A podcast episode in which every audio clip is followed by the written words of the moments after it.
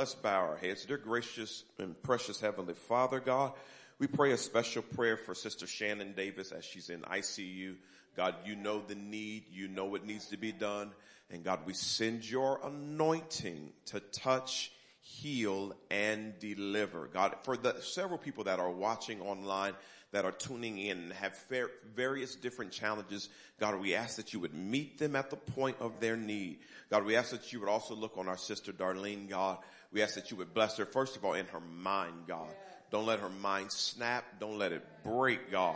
But help her to bear under the pressure. And God, those of us who have been there, God, help our prayers to pierce through the darkness and make a way for her. And God, let her know she always has a safe landing place here.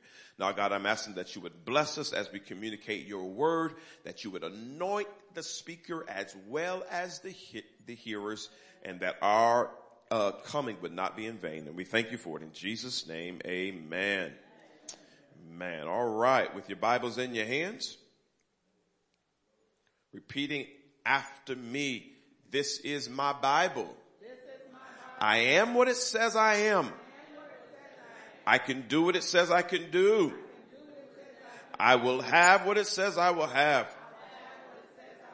I'm a part of Deliverance Temple, where we love by living our vision every day. We connect with our Creator continually. We confess our deliverance consistently. We commit to serve creatively. We communicate Christ's love compassionately. Father God, feed me your word. Amen. Come on, put your hands together this morning. Ah, bless the Lord. Bless the Lord, oh my soul.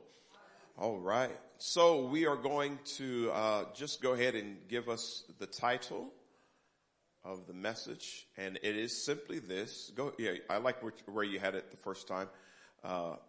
Whatever you did the first time, go back to that. I like that. But God is watching you. Yes, he is. God is watching you. How about you look at your neighbor and say, God is watching you. Now, if you know me, you know that I just don't preach what is normal. So when you hear God is watching you, you're more than likely going to have one idea in your mind, but knowing me, I'm going to go in a different direction. But in order to do that, I'm going to start off with a funny made-up story, and then from there we will preach. There was a story about a man who broke into a home, and he decided to rob. He didn't want the TVs and all that stuff. He just wanted small, valuable items like rings and jewelry. So he was moving around the house to find those small, valuable items. And then he hears a voice that says, God is watching you. But he doesn't pay much attention to it, not knowing where the voice came from. And he rustles around and hears the voice again and says, God is watching you. He turns his flashlight on and flashes in the direction of the voice. And none other than a parrot was in a cage saying, God is watching you. And so the robber looked at the parrot and said, what is your name? And the parrot said, Moses. And the robber said, what kind of silly owners would name their parrot Moses? And the parrot said, the same kind of owners who name their pit bull God. And at that time, the pit bull walked out and the parrot said, God is watching you. So a funny story, but I bring that up simply because normally when we say God is watching you, we normally mean it in the sense of you better shape up or ship out. Nothing wrong with that, but I want to put this up. I want to start this as my first point.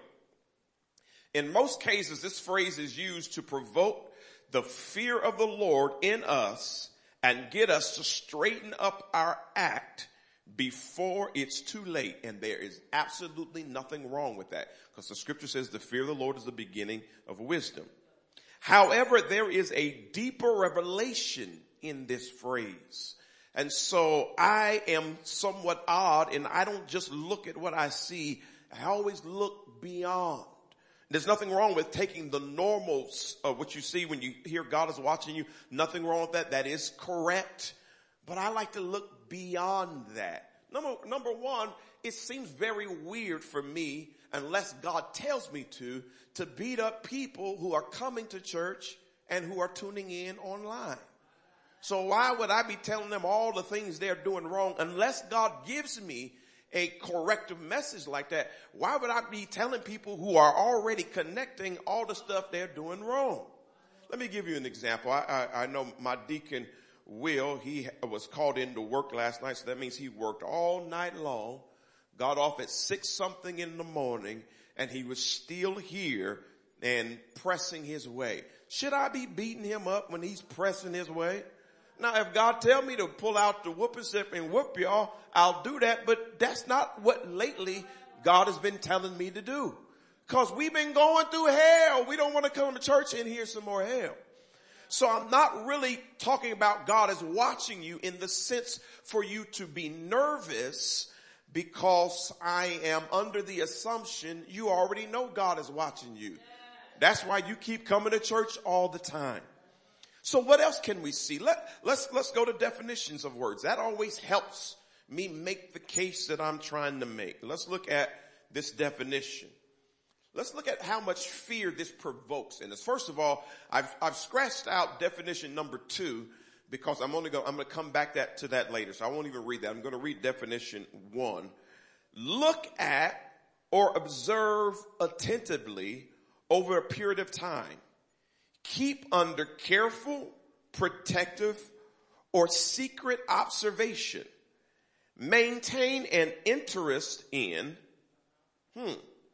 look at, observe attentively over a period of time. Keep under careful, protective, or secret observation. Maintain an interest in. So when I say God is watching you, I'm not saying he's just watching you to see what you're going to do wrong. I'm saying he's watching you because he has maintained an interest in you. I'm saying he's watching you because he's observing his creation. He's watching you because he's protective over who he cares about. So God is watching you. It's not just to provoke fear, but it's also to remind you, you got a good Father. Every now and then, my wife is gone, so I can go ahead and talk like I like to talk. Every now and then, Devin will look at me and she say, "What are you staring at?" And I'm saying, "Baby, you look so good." I was staring. I was watching her, not because she did something wrong, but I was watching her because I liked what I saw.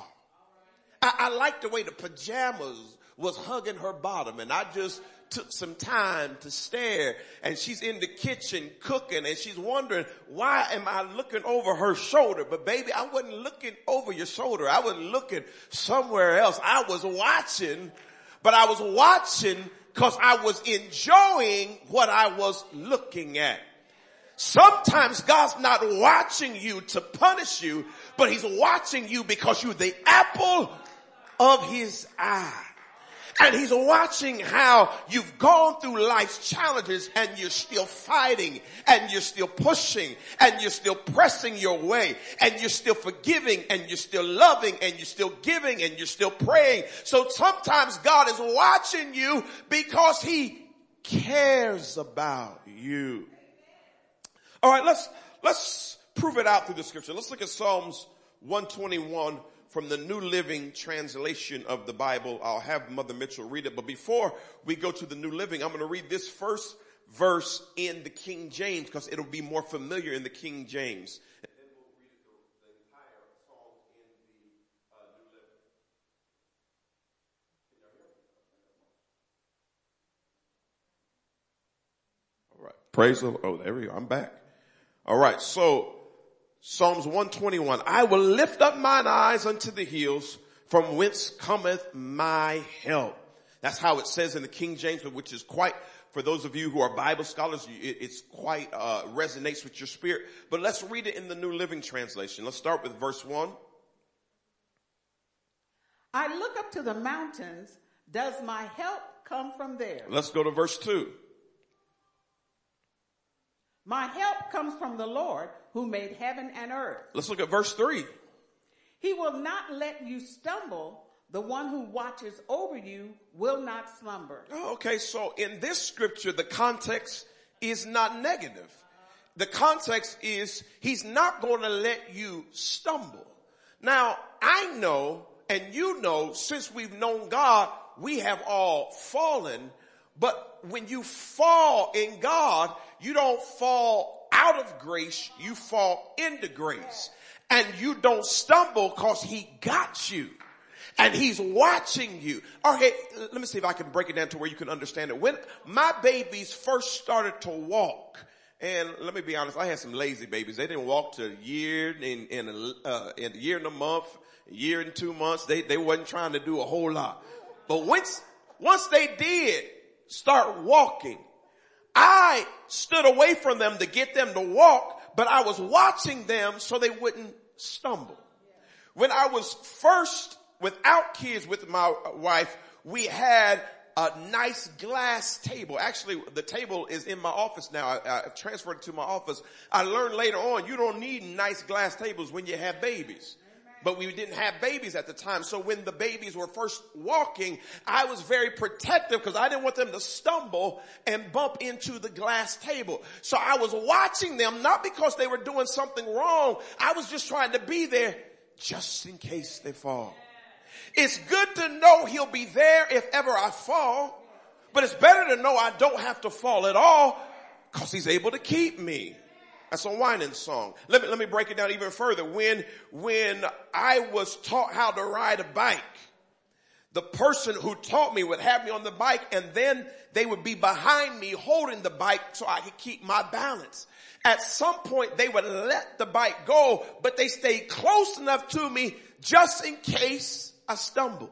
So in other words, to be good at that, to be good at teaching someone how to ride a bike, you have to watch. You can't teach me how to ride a bike and be like this, because I'm going to be on the floor, busting my head. You have to be engaged and watching. So when I say God is watching you, what I want you to know is you would have stumbled, you would have gave up, you would have lost your mind, but God is watching you. And it's the one, he's the one that didn't let you stumble. And then it says, he doesn't sleep. So it's good. He can watch me all night long because he doesn't sleep. Let's go to verse 4. Indeed, he who watches over Israel never sleeps, never slumbers or sleeps. There you go. Let's go to verse 5. The Lord himself watches over you. The Lord stands beside you as your protective shade. Wow, he stands beside you as your protective shade. I can't find God. That's because he's the shade over you. He's actually covering you. He's beside you. And no, he's not mad at you. He's just trying to help you because he knows you got more in you than what you know. And so I got to stay close to you so you won't mess it up, so you won't blow it. So I'm the shade over you. He that dwelleth in the secret place of the Most High shall abide under the shadow of the Almighty. Every now and then you will see that people use umbrellas not just for rain, but they also in the summertime use umbrellas for shade, because the sun has a way of burning you up. And so the umbrella, not only does it protect you from rain, it protects you from the sun. It protects you from the heat. So let's go even further. Look at that in the next verse.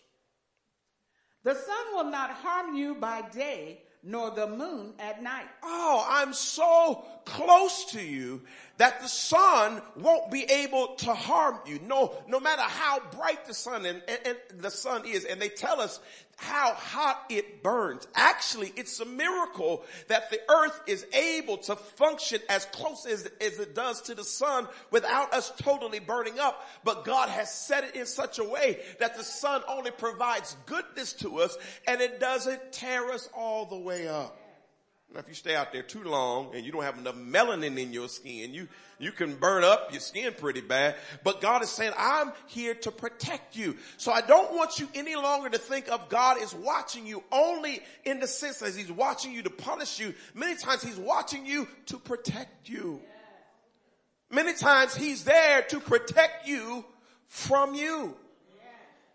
Had a conversation with my boys, and they were talking about me and my wife being overprotective parents. They said we're not overprotective, but we're very, very close. And what I thought about that, that means I'm being a good parent. Because if a teenager thinks I'm watching them too much, I'm doing my job. Because what I know is life has a way of wrapping people up who don't have the mental faculties yet. And so I gotta watch over you, not because I'm mad at you, but I'm trying to protect you. God won't let me do nothing. I go on vacation, and next thing you know, I find myself reading scriptures. I didn't want to read scriptures. God won't let me do what everybody else do. I can't go where everybody else go. Maybe it's because he's protecting you. Maybe what you have in you is not the same as what everybody else has in them. So God has to protect you in a different way. The greater your gift, the more God has to watch you. Because gifted folk struggle. Gifted folk get attacked. Gifted folk get hit. Gifted folk get sucker punched. So God stays on your case, not because he's mad at you, but he's trying to bring the greatness that's in you out of you. All right, let's go to verse 7. The Lord keeps you from all harm and watches over your life. Keeps you from all harm and watches over your life. What's interesting is that I've read Psalms 121 many times for many years and never caught this recurring theme of watch. God is watching you. Somebody say, God is watching me. All right. Now look what else he watches. Let's look at what Jeremiah 1:12 says. Now you will only find it phrased this way in the Amplified, but I want us to read it in verse 12, what it says. Then said the Lord to me, you have seen well, for I am alert and active, watching over my word to perform it. Not only does he not slumber and sleep, but he's alert and he's active. And what you are a vessel, and you are a vessel that is a carrier of God's word. And so when he's watching you, it's really not just about you. It's about the word that he placed in your life, and he's watching over his word to perform it. So when I tell you that God's going to bless you and you leave church and you don't see any blessings, God is watching you so he can make sure the word he told me to tell you comes pass in your life. So he's watching you because he cares about you. He wants to bless you. He wants to restore you. He wants to clean you. He wants to wipe away your tears. One scripture says he gathers all your tears in a bottle. You are not lost. You are not left. You are not lonely because God is watching you. I'm glad, Teresa, that God was watching me. See, what I'm doing right now, God already saw. He saw me with a mic in my hand. That's why when I was in college trying to do my own thing, he would only let me go so far because somebody was praying for me. And the prayers that they prayed for me caused the word of God to be spoken over my life, and God had to watch over his word to perform it. There were times that I was drunk and sobered up immediately. One time I was drunk and I was looking in the mirror. I was at what we call a kegger, and I was supposed to be watching the keg. I was in the bathroom where the keg was. I was supposed to be watching it, and everybody was coming to get the drinks, and I was handing out cups, but people wasn't coming fast enough, so I kept filling my cup up. Well, before long, I got drunker than what I thought I was. And I got up in the bathroom and I looked at the mirror and I said, Andre, you drunk. You know you're drunk when you talk to your own reflection. I told myself I was drunk. Then all of a sudden, after I did that, I began to sing a song that I heard in Sunday school. Talking about, oh, how I love Jesus. I'm like, I got to be drunk. Now I'm singing gospel songs. But after the song came out of me, I sobered up immediately. And I wonder, why am I doing this? Why am I trying to fit in? There's something different about me. I went home and went to bed, but God was watching over his word to make sure I wouldn't go too far. And I need to let some parent know, when you pray over your child and anoint your child, God is watching your child, not to mess them up, but to protect them. That's why you got to get your child out of your hand and put them in God's hands. All right, let's say that again. Bring it up one more time. Let's say this together. God is watching you. Let me bring up point number 2. I've made it pretty clear. Let's no longer look at this phrase only as something to fear, but rather also as something to celebrate. God is watching me. Thank you. Now, knowing God is watching me also can bring some fear, because we don't always do the right thing. But I'm so grateful there's more to celebrate than there is to fear. All right, let's keep moving forward. Let's go back to that definition. And now I have the first part struck out, and I'm going to bring up the last one, number 2. It says, remain awake for the purpose of religious observance. So 2 different definitions. One is about observing for the purpose of taking care of something. It even talks about, that first one even talks about like how you watch a stock. A person who's invested in stock, they say, I'm watching the stocks, because they're looking at it to make sure if it's going up or down. They're concerned about the stock because they've invested in the stock. Well, guess what? Nobody's invested like God invested when he gave his own son. And so he's watching you to make sure you perform the way he wants you to perform. But the other one says it's a religious observance. Reminds me of the time when Jesus was struggling in the Garden of Gethsemane on his way to his death. And he told his disciples, he said, can't you just watch with me 1 hour? So there's another type of watch, and it is the watch where we begin to observe something for a religious purpose. Let's dig into that for a second. So let's put up point number 3. This is actually my last point. I'm going to take some time dealing with this last point, but this is my last point. Not only does God watch, but when he can trust us, he likes to use us to watch with him. When he can trust us. So God is watching because he cares for his people.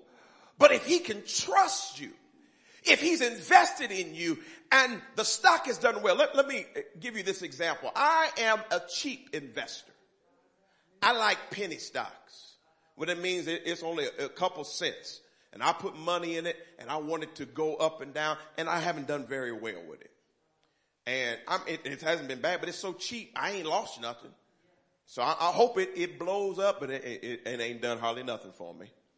My cousin has done very well, and he invests in Apple, Disney, and he's like, Andre, I know you're trying to be cheap and invest in the penny stocks, but you ought to invest in stuff that you trust. You invest in stuff, you don't even know what it is, but it's cheap. But he invests in stuff that he knows going to be around.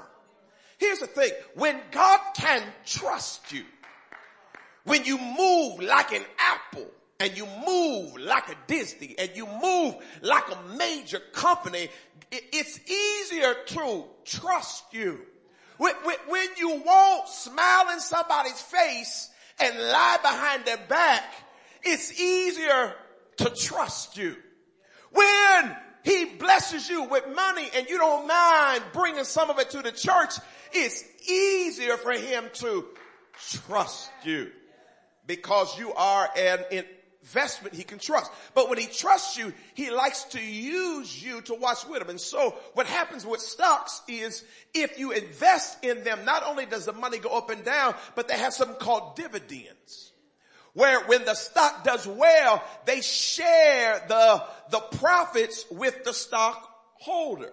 So God, many times he's watching you because he's invested in you. But when he trusts you, he likes to use you to watch with him. This will make some sense as I move further. It'll make sense for some of y'all who wonder the way God does you the way he does you. Let's look at Ezekiel 3:17.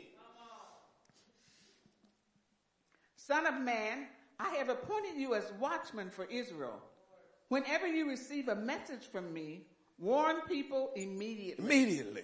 So there is, just like God is watching you does provoke some fear, there is a side where when God uses you to watch with him, he gives you messages of warning.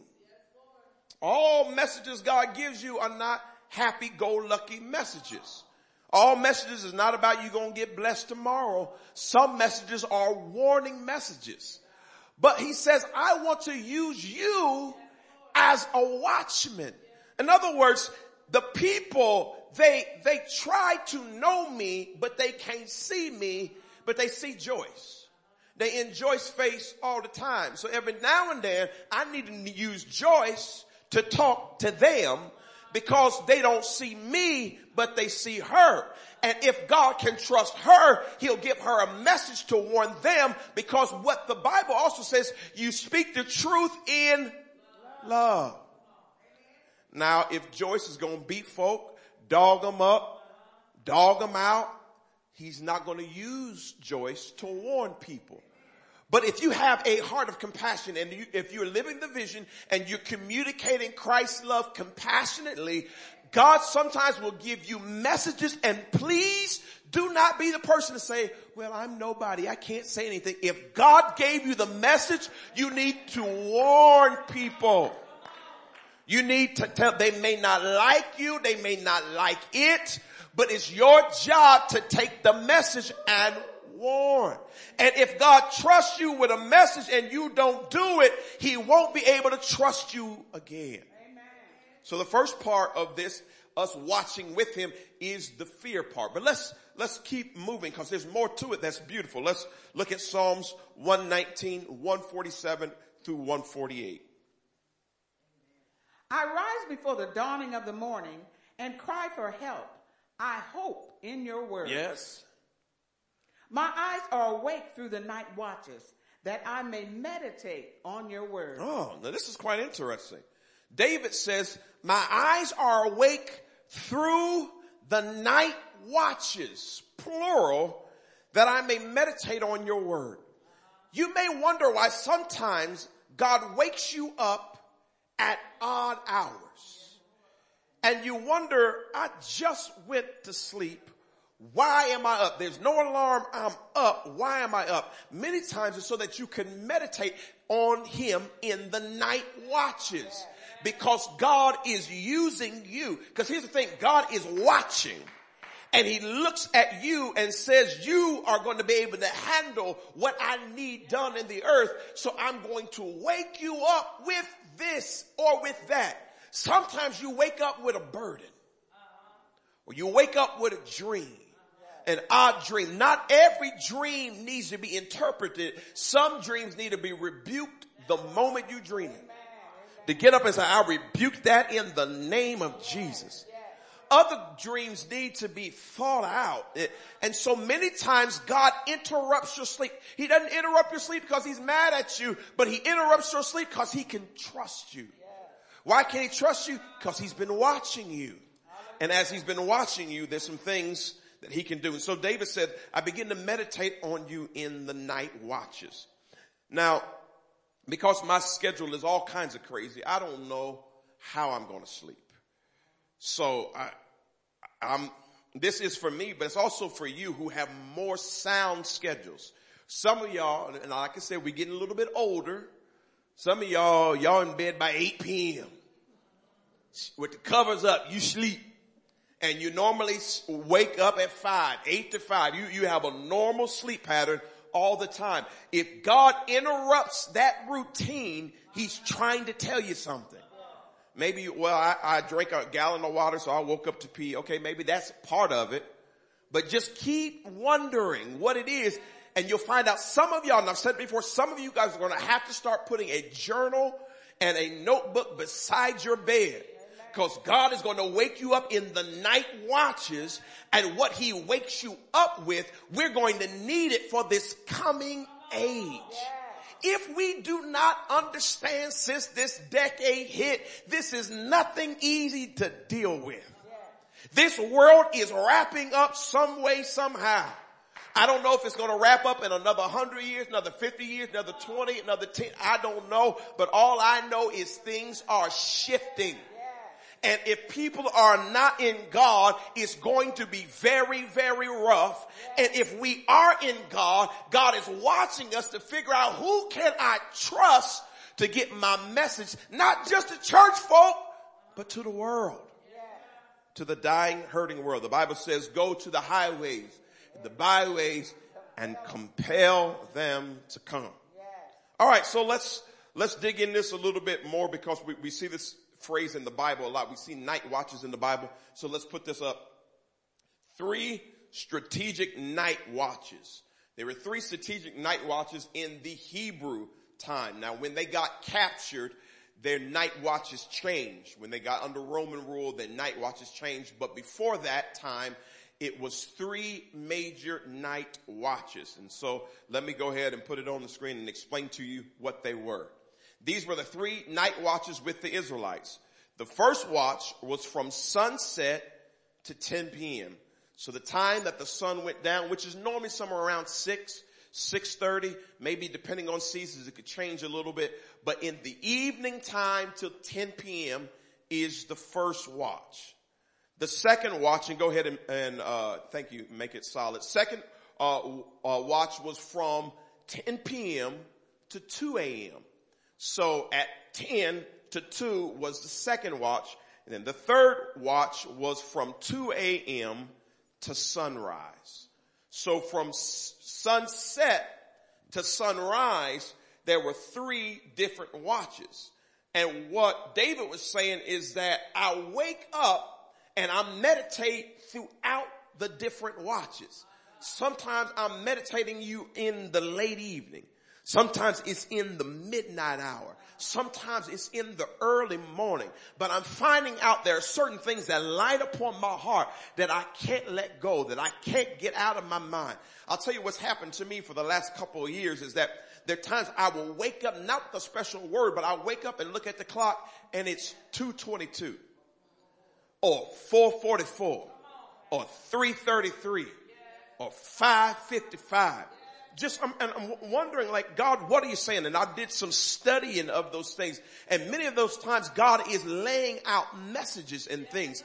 And so God is watching you, not just to punish you and not just to protect you, but to provide you with information that you might need in the future. So open your heart up. I know you got your jammies on. I know you got your bonnet in and your rollers on. But if God wake you up, you got to figure out, what are you waking me up for? Because I'm open to whatever you're saying. Because we need direction. Why do we need direction, Pastor Andre? Because there are too many things coming too fast. I can handle one death, but when there's 4 in 2 weeks, it's difficult. Yeah. But when there's 4 in 2 weeks, and my furnace is out, and my toilet is overflowing, and this happens, and that happens, I need some direction. Yeah. My biggest prayer lately, God, is help. Lord. I'm tired. I'm overwhelmed. I'm concerned. God, help. And so if I am praying for help, God won't always give me the answer, because I work with a body of believers. Sometimes the prayer that I'm praying, the answer is going to come to you. So I need you to be aware of what God is depositing in the night watch, because it might help me have the direction to lead all of us. If we were all in a van and we were driving to your hometown, and you lived in Tupelo, Mississippi, and you're sitting in the back seat, and I get ready to take a wrong turn, and you say, well, I'm all the way in the back, I can't tell him. But you're the only one that know how to get to your hometown. So just because you're in the back, you need to raise your voice and say, Pastor, That's the wrong way. I know the way. And maybe you'll get called to the front because you know the way. So some people, they just sit in the back and say, don't nobody want to use me. No, stop crying and fussing. Let God give you a word. And when God gives you a word, everybody will know God is giving you a word.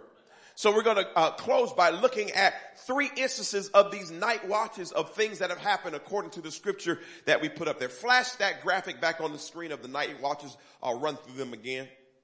So first watch was from sunset to 10 p.m. So we're going to look at Lamentations 2:18 through 19 for that first watch. Second watch was from 10 p.m.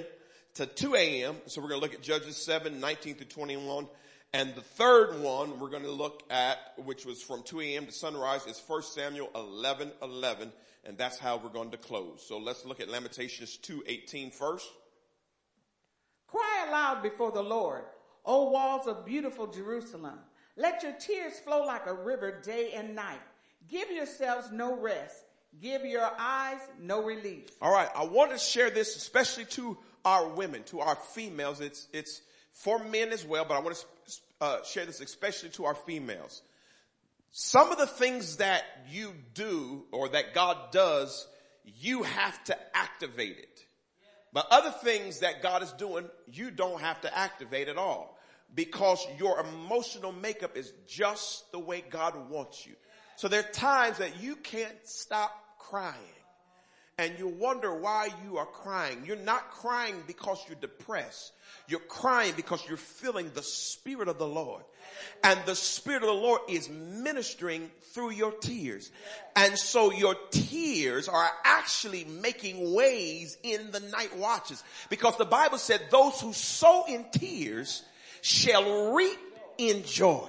So I don't want you to be mad. I don't want you to go and take medicine to stop crying, because sometimes your tears are anointed tears. You are crying in ways that are going to make waves in the wilderness. You're crying for stuff your children are facing that they never told you about. You're crying over stuff that your loved ones are going through that they are ashamed to talk about. But your eyes are like a well of tears, and God is using those tears to water seeds that he's going to bring in the future. Hallelujah. So if you're in a crybaby season, don't worry about it. Cry, baby, cry. Yeah. And I need you crying, because I can barely cry. When my cousin died at 40, I barely cried. When my dad died, I barely cried. Just when I hugged Darlene yesterday, over Allen, a few tears fell from my eyes. And I asked God, why is it that I can't cry? I like to laugh, but I'm in a season where I can hardly cry, because I got so much going on. It's difficult for even tears to come out of my eyes. And I'm not one of those macho men where I'm just trying to hold back tears. I just can't hardly cry. I got too much going on. So cry for me, women. Cry out, not just with your tears, but cry with your voice. Let's look at verse 19.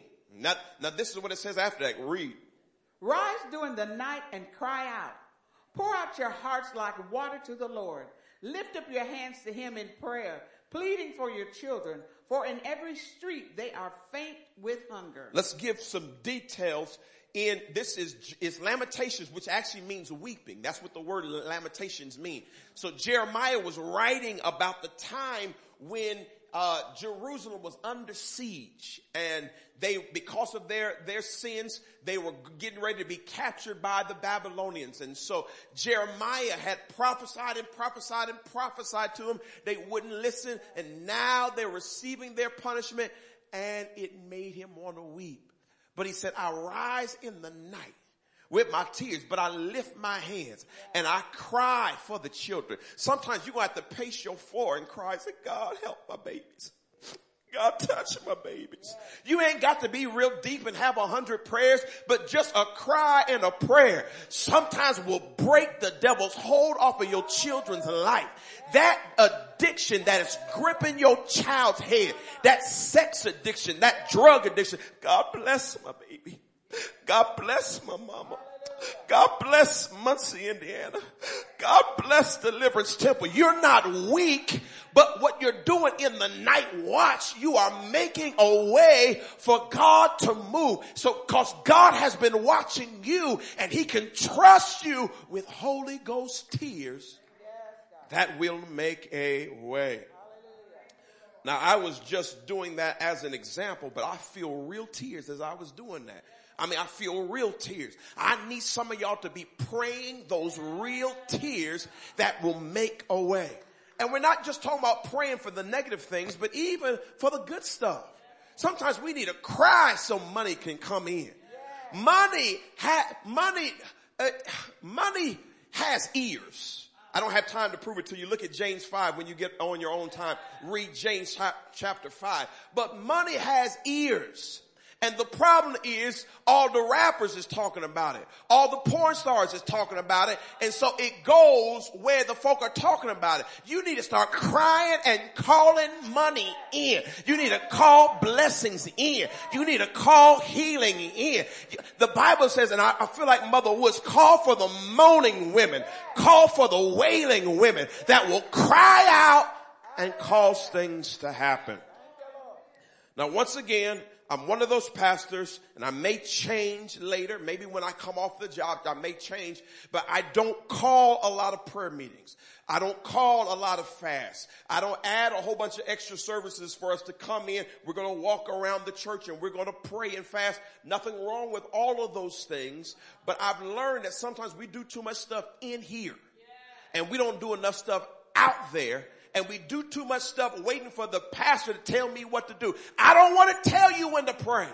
I want you to have a relationship with God for yourself to know this is a season of fasting. This is a season of praying. This is a season of marching around. Pastor, I don't need nobody to come. I just need keys to the church because I'm about to pray in the church. Yes, I'm going to have a prayer meeting, just me and God. Yes, the answer is yes, because I want us to connect with our Creator continually to know what God wants us to do. I'm not trying to be lazy, but I'm trying to develop people who are not dependent on the pulpit. All right, let's move on. Judges 7:19. So that was that first watch. So what that means is from anywhere from 6 to 10 p.m., there was that crying going on. Let's look at this second watch of the night.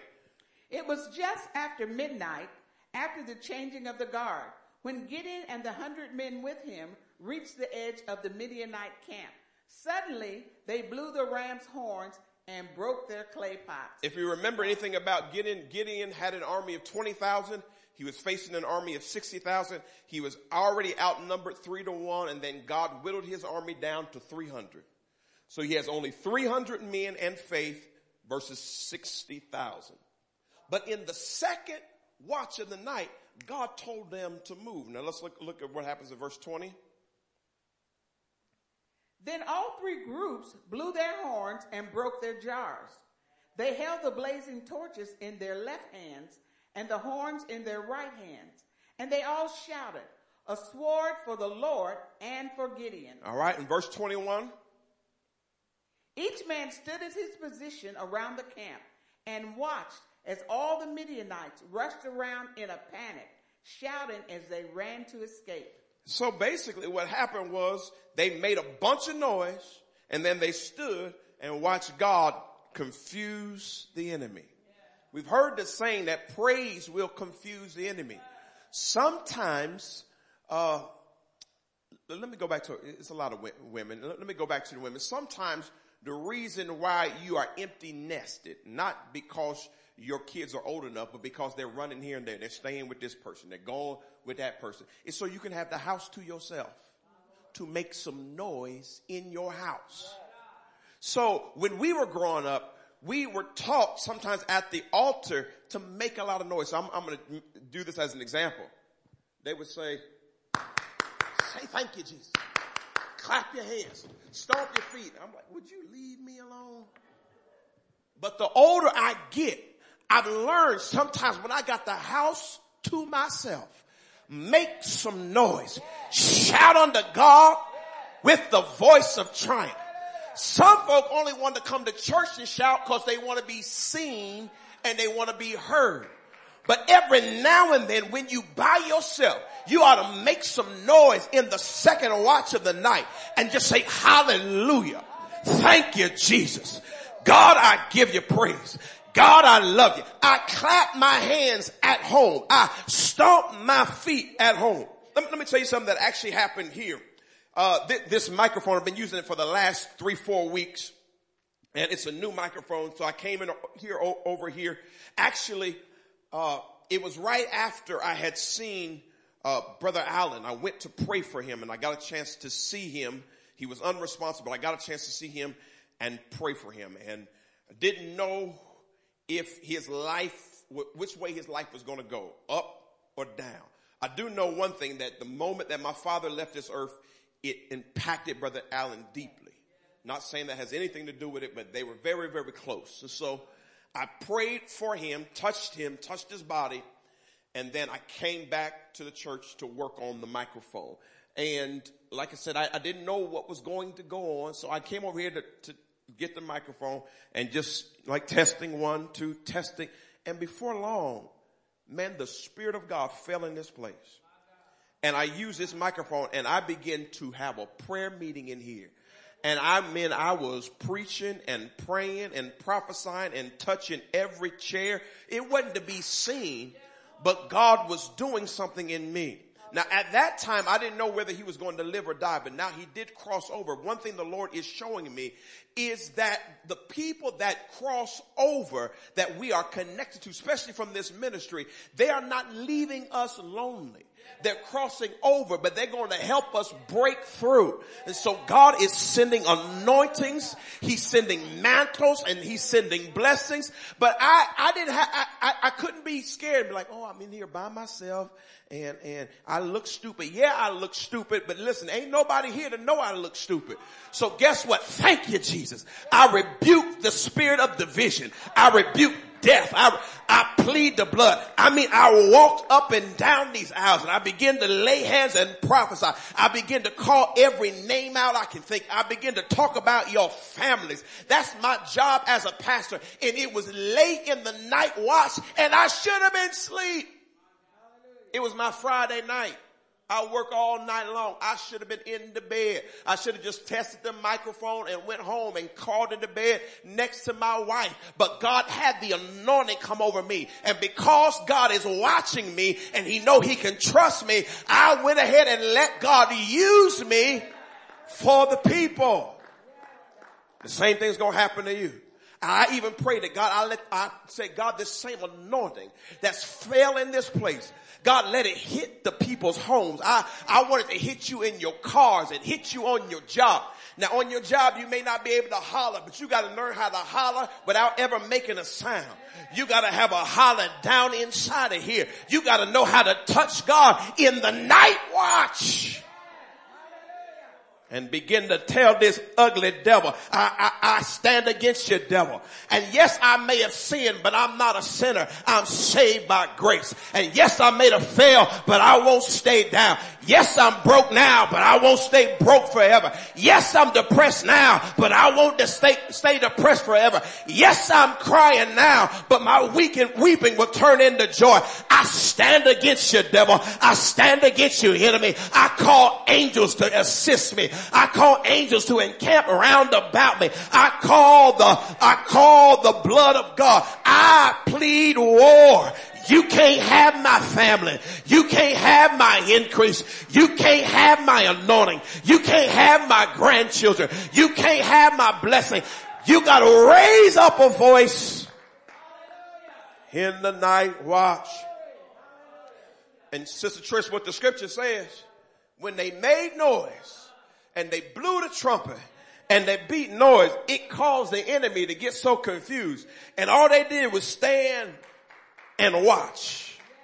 Some of the stuff you're not going to fight. You're just going to praise God and stand and watch. I only have one more scripture, but I'm going to throw this one story in. And this came back to me just the other day. So many moons ago, when I was yet living at my parents' house. And so I got married at 23. So this is well before that. It's probably 19 or 20 years old. God had talked to me about preaching his word, and I came out of college. When I came out of college, I called myself keeping it quiet, but you know how Muncie is. Muncie talk. One particular time I was walking down Elgin, trying to get to my home. I was walking, actually, I was walking down Granville to get all the way to Elgin, and somebody seen me and said, do I need a ride? And I was right down the street. I had to walk forever. I was right down the street from my house, but they said, no, get in. I'm going to take you to your house. But and there was a preacher, and when they picked me up, I found out they didn't just want to give me a ride. They said, I heard you got out of school and don't let the devil fool you. And he just began to talk to me and prophesy to me how I was doing wrong. And I'm like, so you picked me up just to tell me that. But I'm not mad at the person, because actually he's a great man of God. He was just going off of what he heard. But for me, I knew God told me to get out of that place. And he said, come home and work with your father in the ministry. I didn't know I was going to be a preacher.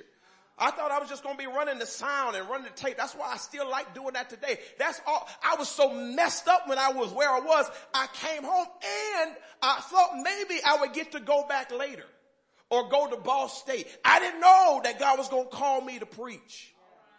But people talked about me. Some family didn't understand it. I didn't understand it. Didn't make sense for God. I was getting good grades. It didn't make sense for God to snatch me out. But here's the thing. What you have to understand, and this is the reason why inflation is so high right now, is because the world works off of supply and demand. See, there was demand for a real man to stand beside my father at that time. And so God caused me to be that supply and raised me up. Not knowing several years later I would pastor and he would exit this life. So God knew what he was doing. So back to what I was saying, and the reason why I'm talking about being still. God gave me these words. I never wrote them down a day in my life. They were imprinted on my brain from that day to this. So I was walking in my parents' house. I was walking from the front door to the family room. If you've ever been to my parents' house, you know how that path is. As I got to the kitchen, I heard God say something so loud. It went off, it wasn't audible, but it went off in my stomach. But it was loud. Some of y'all spiritual know what I'm talking about. It was loud. It wasn't audible, but it was in here, but it was loud. And it arrested me in my tracks. And I heard these four sayings. I've called you by my name to establish my word for such a time as this. So stand and see the salvation of God. I heard it one time, and I've been able to repeat it for the rest of my life. And so last night as I was praying, and I was praying in a time, I was just like, God, I'm tired. I'm tired of folk dying. I'm tired of losing people. I'm tired of things not jumping off like I thought they would jump off. God, I'm just tired. And I heard him say this, I've called you by my name to establish my word. For such a time as this. And he made emphasis on this part. So stand and see the salvation of God. In other words, just be still. I don't need you to do anything. Just keep preaching my word. Keep teaching my word and trust me with the rest. But God, I'm tired. But Andre, stand still. And I'm about to raise some folk up in the night watches that will begin to help you push this ministry forward. Don't you quit. Stand still. And you'll see the salvation of the Lord. Amen. Final verse. And this concludes that very last watch, which is that early morning watch that takes you in that early morning. And many of us wake up in those early morning watches. And so let's look what happens in 1 Samuel 11:11. But before dawn the next morning. When? Before dawn. Before dawn. Go ahead. Saul arrived, having divided his army into 3 detachments. He launched a surprise attack. What kind of attack? Surprise. Okay, read. He launched a surprise attack against the Ammonites and slaughtered them the whole morning. The remnant of their army was so badly scattered that no 2 of them were left together. Not 2 of them were left together. No 2 demons was left together. So this is what I want to tell you. Sometimes when God wakes you in the early morning, it's because he's preparing a surprise attack. It surprised you that you woke up, but he's kept trying to surprise your enemy. And so what I don't want you, this is not the time to be sleep. This is the time to wake up and get active and receive what God is saying, whether it's in the first watch, the second watch, or the third watch. But God is watching us so that he can perform his word in the lives of Deliverance Temple. Let's stand to our feet. Let's put this up again and let's turn to our neighbor one more time and say, God is watching you. Now look at me and say this, God is watching us. Amen. And we know God is watching to protect us, to prepare us, to provide for us, and not just to punish us. But guess what? We need help in this day and age. And God is trusting us to do it. Let's bow our heads. Dear gracious Heavenly Father, we understand you are watching us, but we are happy to know why you're watching us. But God, in these night watches, in these seasons where you're dropping things in our hearts and dropping things in our spirit, don't let any of us think, well, I'm too new of a Christian. No, we want to just yield to you.